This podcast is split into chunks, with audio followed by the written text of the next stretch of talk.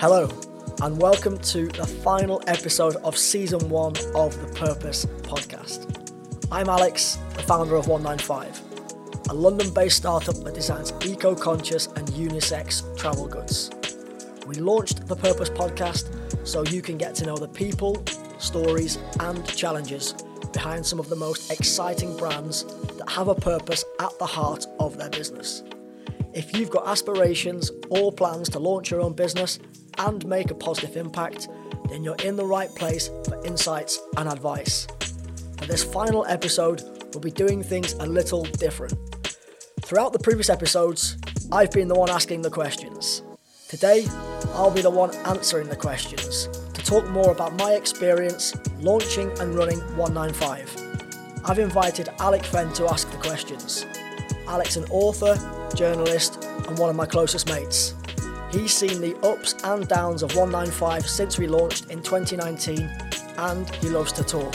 So there's no better person to step in for this.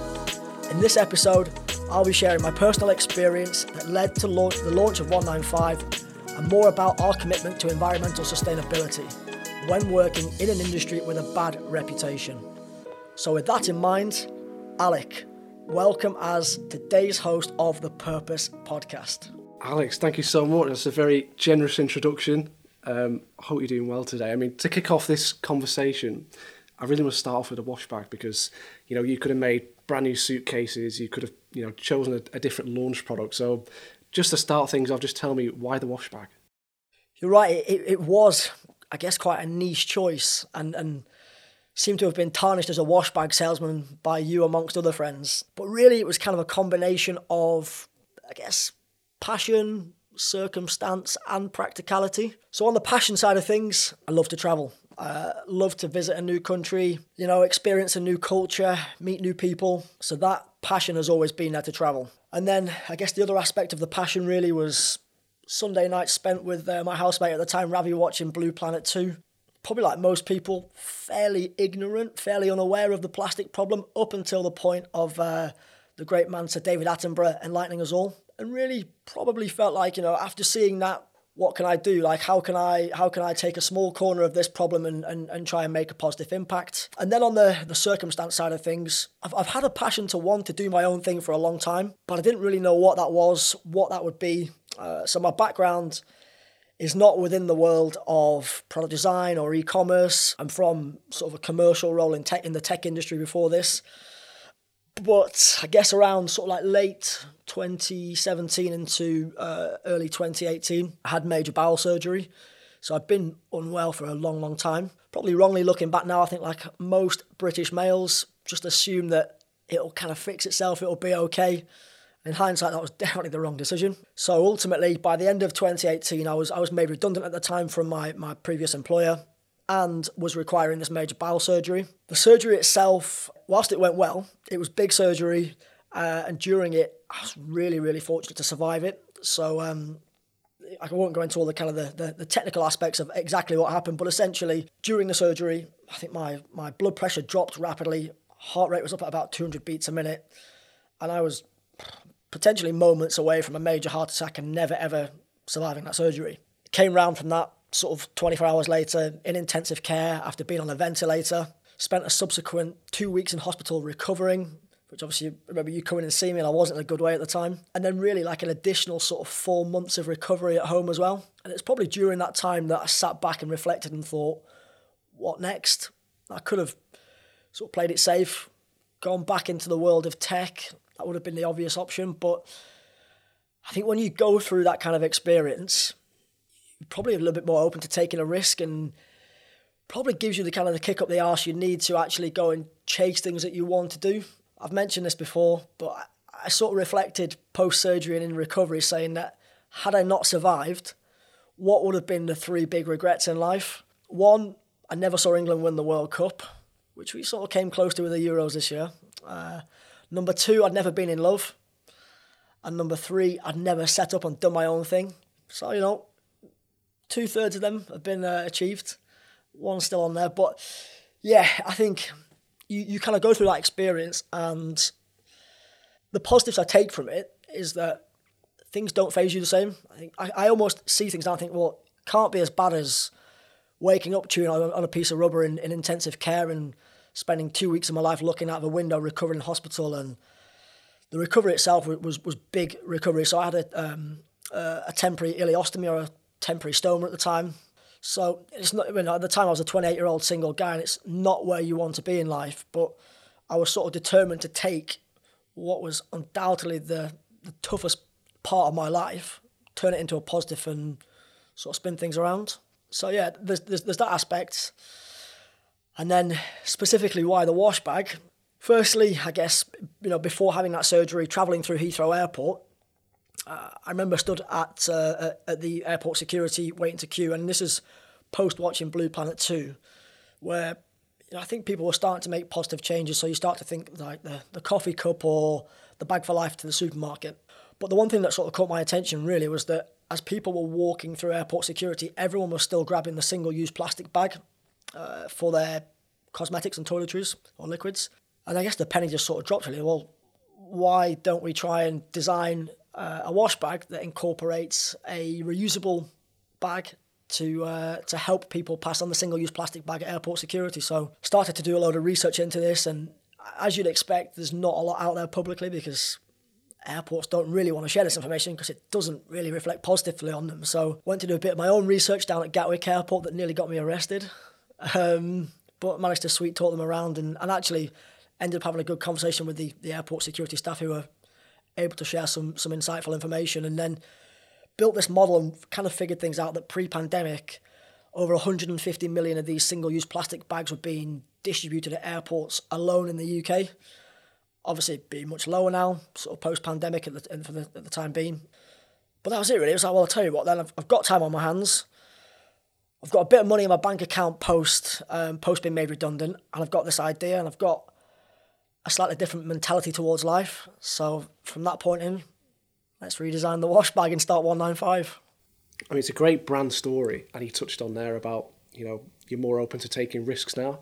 I mean, I cannot imagine over the last two years. I mean, such a risky time to launch a business shortly before a pandemic, and obviously working very hard to survive that. I mean, just tell me about the last sort of two years, what that has been like. I mean, it's must have been quite scary times. Yeah, I think scary is probably the, the ideal word for it. So, you know, I did all the due diligence before launching 195 and felt like it was the right place and the right time. So, entrepreneurship is often glamorized or it seems like this sexy business, but, you know, there's a lot that goes on in the background that isn't particularly sexy.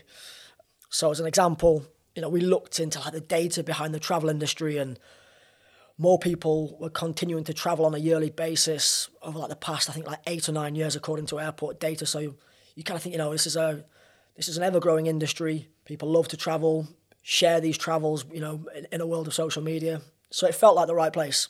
But yet we could never have foreseen or expected that six months after launching the brand that uh, a global pandemic would pretty much grind global travel to a halt. So I think if I look back now, it was I started to sort of panic a bit. I started to feel uneasy as far back as sort of like January, February 2020. So we'd had a really, really good Christmas.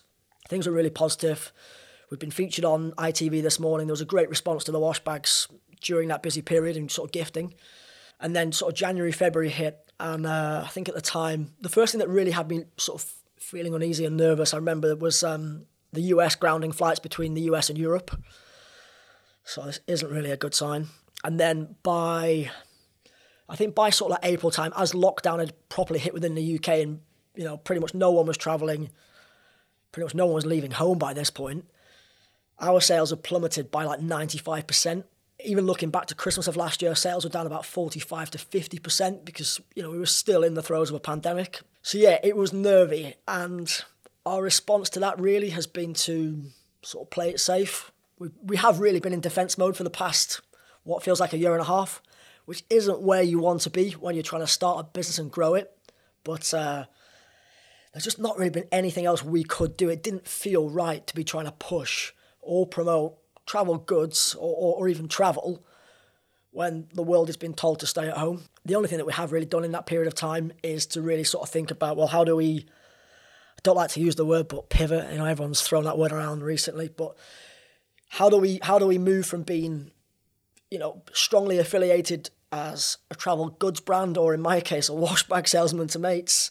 How do we move from that to the everyday? So like how do we help people to pack smart when they're heading to the gym, heading back into the office now, that kind of thing. And and I guess in the short term, that is our immediate priority until we can see more positive signs of of, of travel sort of bouncing back.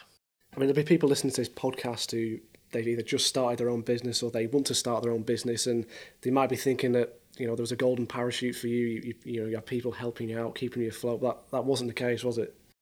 No, no, it wasn't really. It was a case of play it safe, stop spending money, try and be sensible, and and almost like sit it out. I mean, we've had like over the past year, so I think we had like we did have a we did receive a grant from from Croydon Council. We did receive like a small grant from Facebook. But yeah, when you're an online business and you don't have like a, a physical retail store, then there aren't the kind of the same government grants that were filtering down to us as, as somebody who's got that kind of that, that bricks and mortar store. I mean, did you consider at any point, I mean, you know, going back into full time work, trying to, you know, make money another way to try and support the business? Was that something you, you considered? Yeah, I think, uh, yeah, it, it definitely has been. And I think there's probably two routes we could have gone down, actually. We, we, we could have gone down like the investment route. And again, bad timing. So actually, we, we, we were, we should have been on Dragon's Den in 2020. And it, pretty much, it was almost like agreed. So the week before lockdown hit, I'd just done the final audition in the BBC studios, and that was looking like really, really positive. But obviously, as and when that, you know, the lockdowns hit, then um, filming just stopped. And given that most who work in the world of TV are sort of freelance, that team disbanded.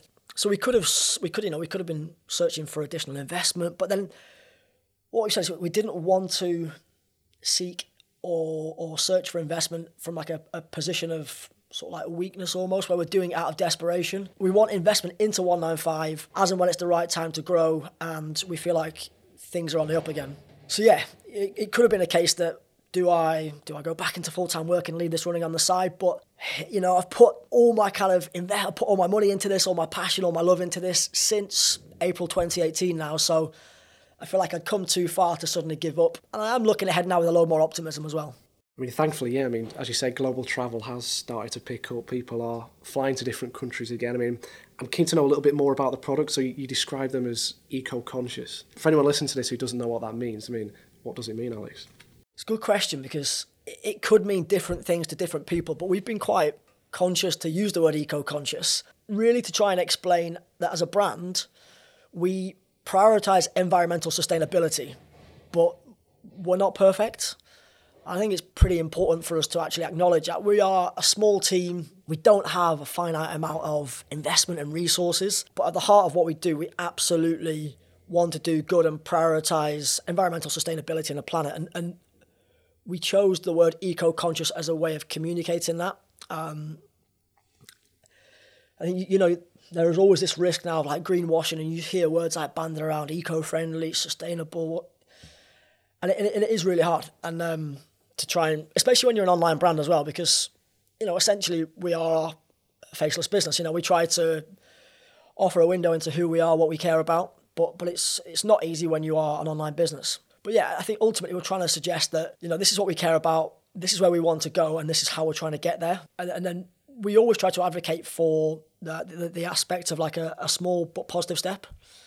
You know, so we're not going to sit there and say we're perfect, we're doing all this right, because I guess anybody that produces a product, you probably can't really claim to be ultimately eco-friendly. That the, the only real way to be eco-friendly is to do nothing, I guess, or to produce nothing. So there's always there's always like a, a kind of a payoff in doing this.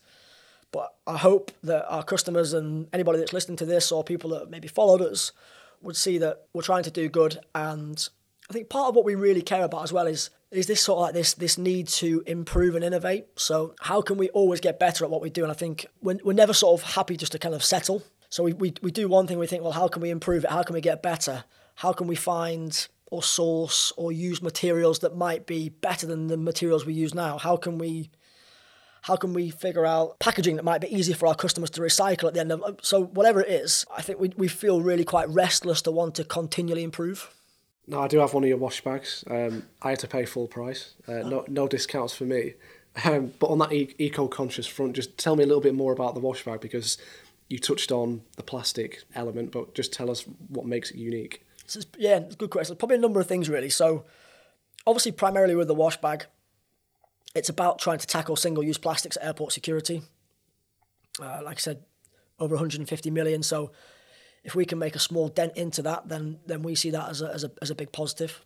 Um, but then ultimately, in terms of the actual product themselves and the, the associated packaging, you know, we give that so much consideration. I think one of the key things that we, we try to do with with when, when designing products or considering a new product is the like the durability and the lifespan of a product.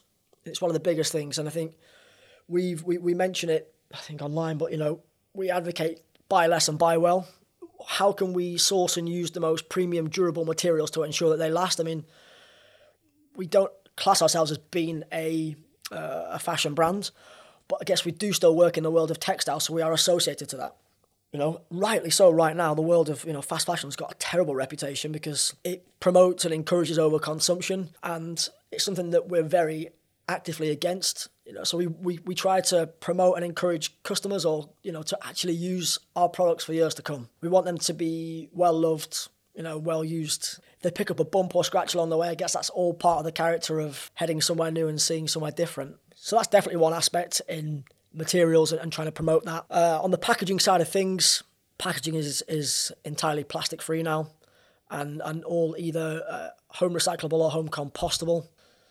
Again, it's one of these things that can often be forgotten about, but we're probably in like the kind of the semi-premium world in what we do. So there's much more expensive products out there than us, but at the same time, you know, much cheaper options. So even though we're in that sort of semi-premium world, we we don't want to kind of fall into the trap of really elaborate packaging that's that's overly fancy. So it's really quite simple packaging, and, and there's there's good reason behind doing that. And then I think the other sort of unique aspect of what we're trying to do is is around end of life. So going back to my point that we are putting a product out there into the world, and you know we have to acknowledge and admit that every product pretty much has got an end of life. We hope that's you know way down the line, and you know like I said, you know it, it's not a problem for years and years, but that that point will come, and I think by that point, a lot of other a lot of other brands don't really consider. You know, I've sold it now. It's, it's someone else's problem. Whereas actually, what we're trying to do is be responsible all the way through from manufacture to the end of life, which is why as a small business we feel it's quite we feel passionate and feel strongly about offering customers a return to recycle scheme and that's a commitment that materials will be either reused or recycled and ultimately won't add to the millions of tons of textiles that end up in landfill every year in the UK. I mean, it's great. I mean, you, you're trying to look after the planet and um, you know make it a better place. But do you think is there a little bit of conflict? Obviously, you're encouraging people to fly, and we know that planes are obviously a, a, big polluter of our planet. Is is that something that you've considered that there is this bit of conflict? Yeah, you're right. There is, um, and, and it's a really we've been asked that question before, and and, and actually I saw something. I'm, I'm actually probably almost quoting somebody else in saying this, but the, the best the best sort of explanation which we would we would also sort of subscribe to is is that balance. So with travel, we see a whole load of huge socioeconomic benefits that come from travel. And I, if I look at the world in the past 18 months, post Brexit, middle of pandemic, uh, the UK feels like a small place right now. And, uh, and I worry that the world feels like it's getting a smaller place.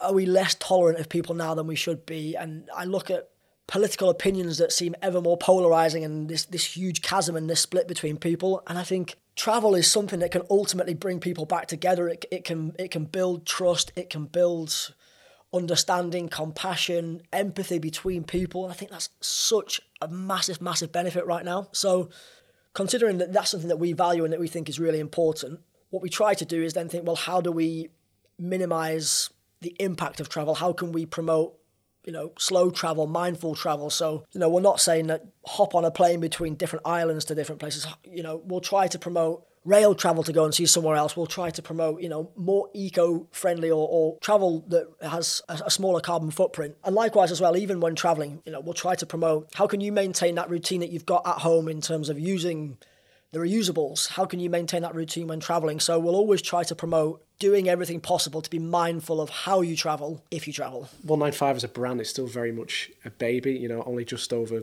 two years old, and there's been some big, big moments along the way so far? I mean, is there a proudest moment for you? Probably two things stick out.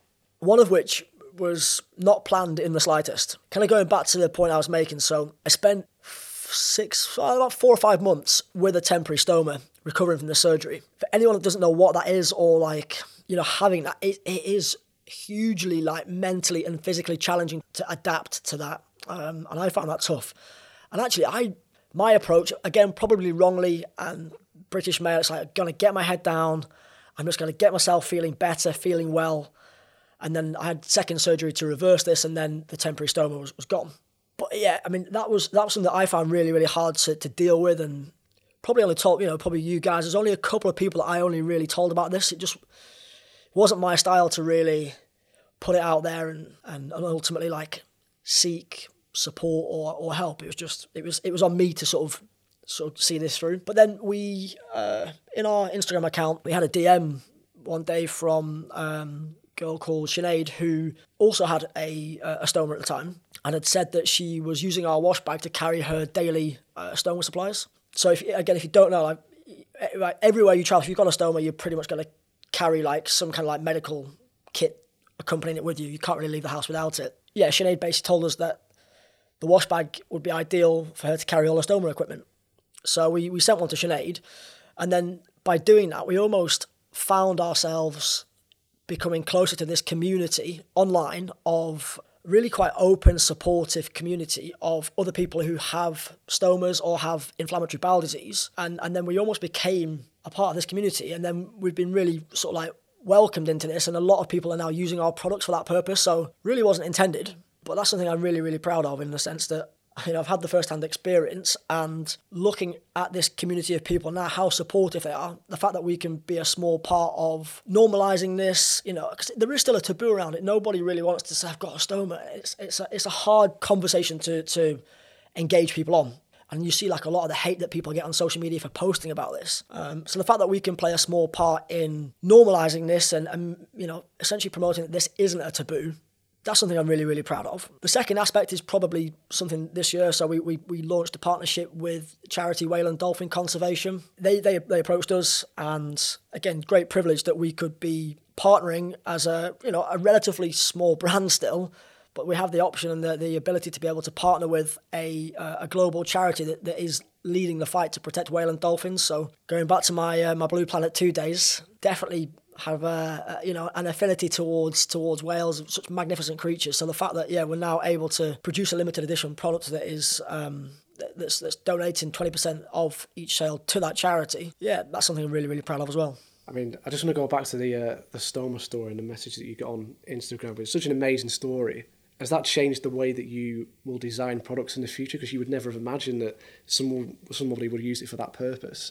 And I guess on top of that, I mean, what is next in terms of the products that you see yourselves bringing out in the future? Yeah, I would, I would love to be able because, and, and again, this goes back. Fully actually, if I the the actual design of our wash bag was was partly inspired by um, the the kind of the bag or the kit that I received when I left hospital. So you have essentially kind of like a stoma nurse, and the stoma nurse gives you all this equipment to leave hospital with, and you haven't got a clue what the hell is going on, and like it's quite daunting.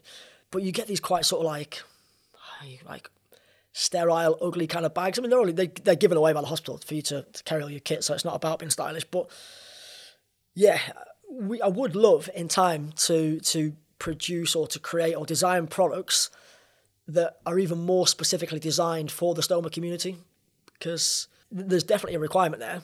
And again, by us designing a product, I think it normalizes this. You don't feel like you're having to carry some rather dull or sad looking pouch with all your kit in it. So it's definitely on the radar. Beyond that, I think we probably will consider and keep looking at sort of like the, the, the everyday or the lifestyle products for the time being. Whilst travel is still uncertain and we sort of try to speak to friends in the travel industry and we're hopeful things will be more positive as of maybe like next summer, but still no guarantee. But I think the, the thing that I'm probably most excited about at the moment is a, a move towards more like natural fibres with our products. So we've just launched a uh, a 13 inch laptop sleeve. After sort of like months of research and, and back and forth and speaking to potential different partners, we've switched out what is typically a, a virgin plastic padding or foam and we've used coconut fibres. Really unique. So typically, coconut fibres are used for things like gardening. Uh, they are used in for mattresses, often like layers in mattresses, but they've never been used for this purpose before. So that's something that really excites me. And looking forward, really keen to explore the world of bio leathers.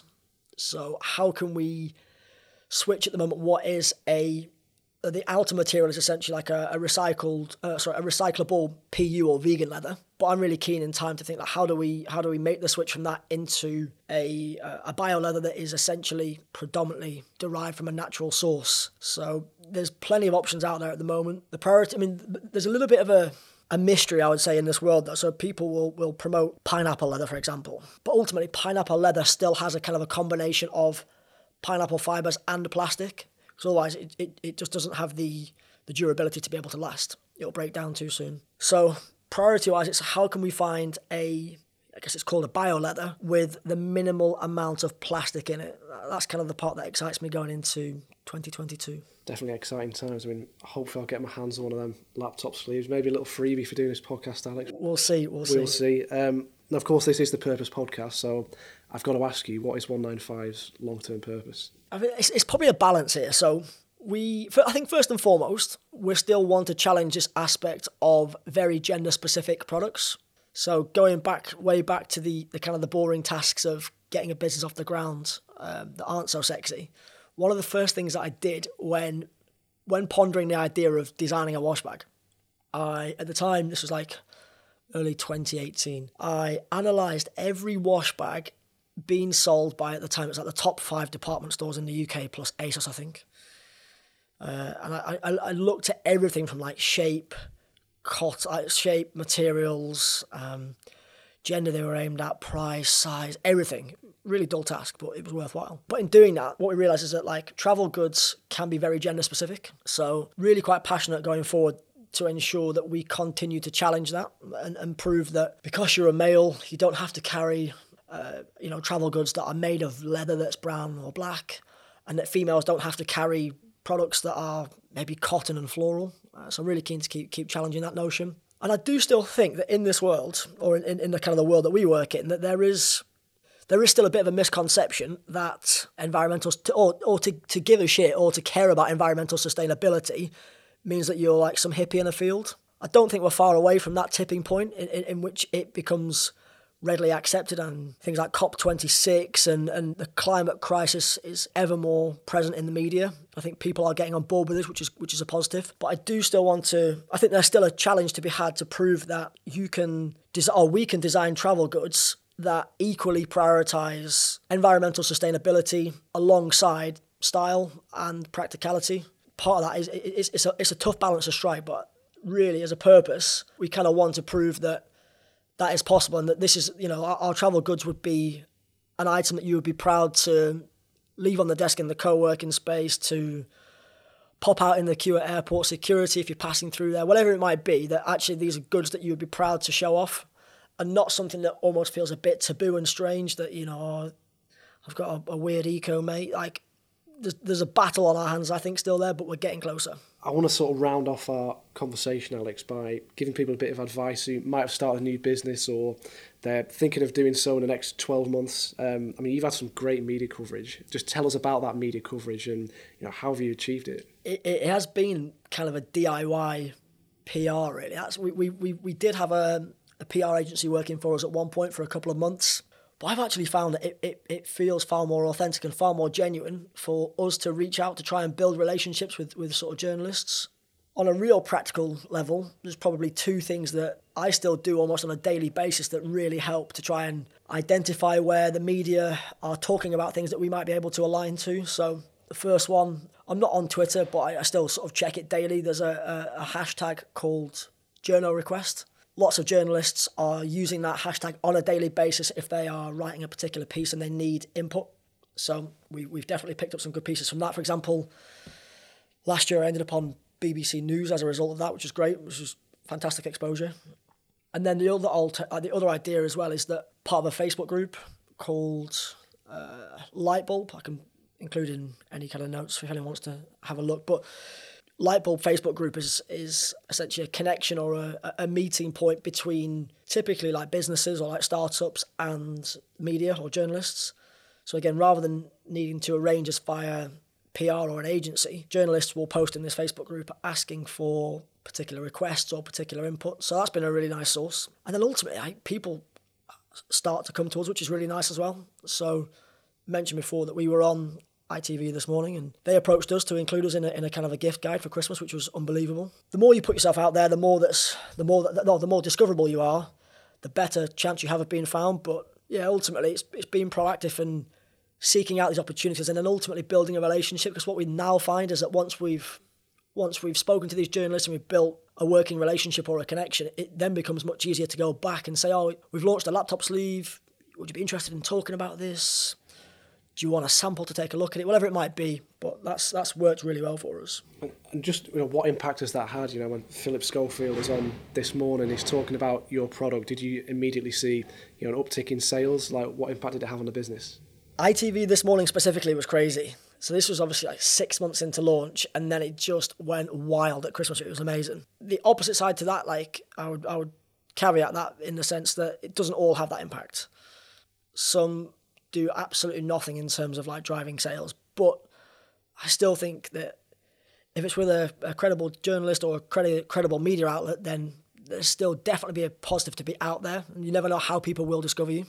Now, just to finish off, uh, now I know you have a factory out in China who manufacture your products. I mean, there must be so many factories in various different countries who could offer the same thing. So, how do you actually go about finding a, man- a manufacturer, finding a you know a trustworthy factory? What does what's that process like? I think this is probably one of the biggest barriers to launching a business if if you're coming at this without any kind of prior experience or background. So, admittedly, that that was me.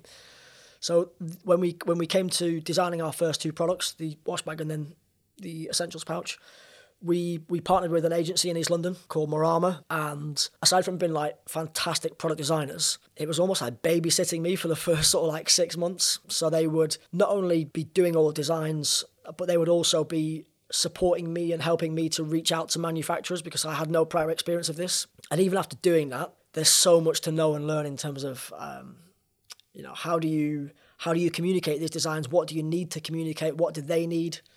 How do you build credibility? Because that's a big aspect. Essentially we were an absolute unknown at the time when we launched and how do we get a credible manufacturer on our side who thinks we're genuine who thinks it's worthwhile investing their time and resources? So there's, there's a lot on that side that I can definitely go into. And then the other piece as well is really around finding and finding a responsible manufacturer. Now we, we do make our products in china and there is there's definitely a perception that there's we're wrong for doing so. So, for example, you know, there's this this, this notion that anything made in China is, is is inherently a bad thing, and you know we've had emails in the past from from people that have told us this, and they've sent us this from maybe their iPhone or iPad, which ironically is also made in China. Um, and I think to tar everybody with this one brush that that, that everybody is inherently bad, I think is wrong. I think there's a there's a lot of due diligence that has to be done to ensure you do find a responsible and trusted manufacturer. So to do that, there are a number of third party audits that have to take place, and, and that can be in terms of things like um, their working conditions of staff and things, and, and making sure that that all is all all present and correct. But likewise as well, if there are claims around, uh, say like our, the lining of our products is made from 100% recycled plastic there are again external parties or, or organizations that will validate that claim to ensure that is the case. So there's a load of due diligence to do in that respect. Uh, and then ultimately, you need to be out there to visit them. And obviously, it's been difficult for the past 18 months, but there is a, a huge value, I think, in taking that that trip to to meet with manufacturers, to be on the ground, you know, assess the working conditions and, and, and meet them in person. And I think that builds a much better relationship. On a real practical level, if if somebody's, you know, listening to this now and pondering like where the hell do I start? The best piece of advice I can really give for this is to maybe consider a more established brand or product in the market that you admire or that you like and have a look to see if they export their products into the US. So in the UK, import data it's not quite as public as it is in the US. But if you look at US uh, import data, you can typically find online where the shipment came from. And then after that, it's a case of like then reaching out to and, and trying to build credibility with that manufacturer. So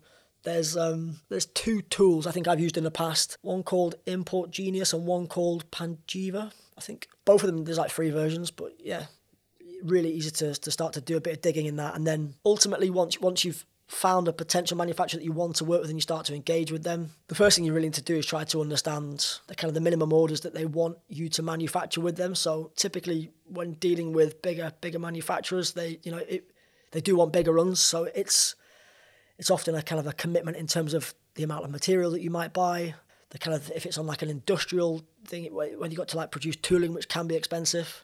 And then ultimately, I think beyond that, it's, it's how do you build that credibility? And I think you do that by turning up at their door or virtually turning up at their door in an email with with something called a bill of materials. So this would be the kind of the technical document that would instruct them on exactly how to make the product that you want to design. Uh, and then beyond that, you need plenty of patience and time. Our experience is that you, you think you'll be able to achieve this in a couple of months, but inevitably it will take longer and you will hit delays. So I think the wash bag, I think it ended up taking us about the best part of about nine months. Um, and then you've got to go through different prototypes to really perfect this. And ultimately from our, our side as well, you you know, other people will have approached this by developing a minimum viable product. So you kind of do the, the bare minimum to bring a product to market to test things. But from our side, it, it just isn't and wasn't viable to do that. We, we, we didn't want to put something out there that potentially wasn't viable and then suddenly we're sitting on a load of products that wasn't fit for purpose and ends up being waste. It's the last thing we want to do. So, and even I found this from speaking to other founders, you know, across this series that there is a consistent theme in that when you do prioritize environmental sustainability. There's that huge commit to getting it right from the outset, and you can't rush these things. Alex, thanks so much for your time. I mean, running a business sounds so stressful. I'm glad I'm a, a journalist and not a, a business owner. Thanks for inviting me on. Uh, I'm sure maybe we'll do it again in the future. And yeah, good luck with the business moving forward. I hope so. Yeah, thanks for joining us. And uh, yeah, maybe I will give you one of those laptop sleeves for this. I'm looking forward to it. Cheers, Cheers mate. mate. If you're still with me, thanks for taking the time to listen to the Purpose podcast. I hope you enjoyed it and found it interesting. If you did and you're listening to this on Apple Podcasts, I'd massively appreciate if you could take a minute to leave us a positive review. And if there's a friend or family member that might enjoy or benefit from listening to this, please share a link with them on either Apple Podcasts or Spotify.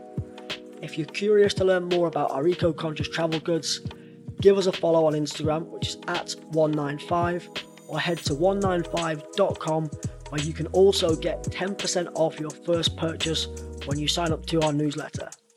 And for each weekly podcast, you'll also find a blog post with some highlights and learnings from the episode, along with a full written transcript. Thanks again, we'll speak soon.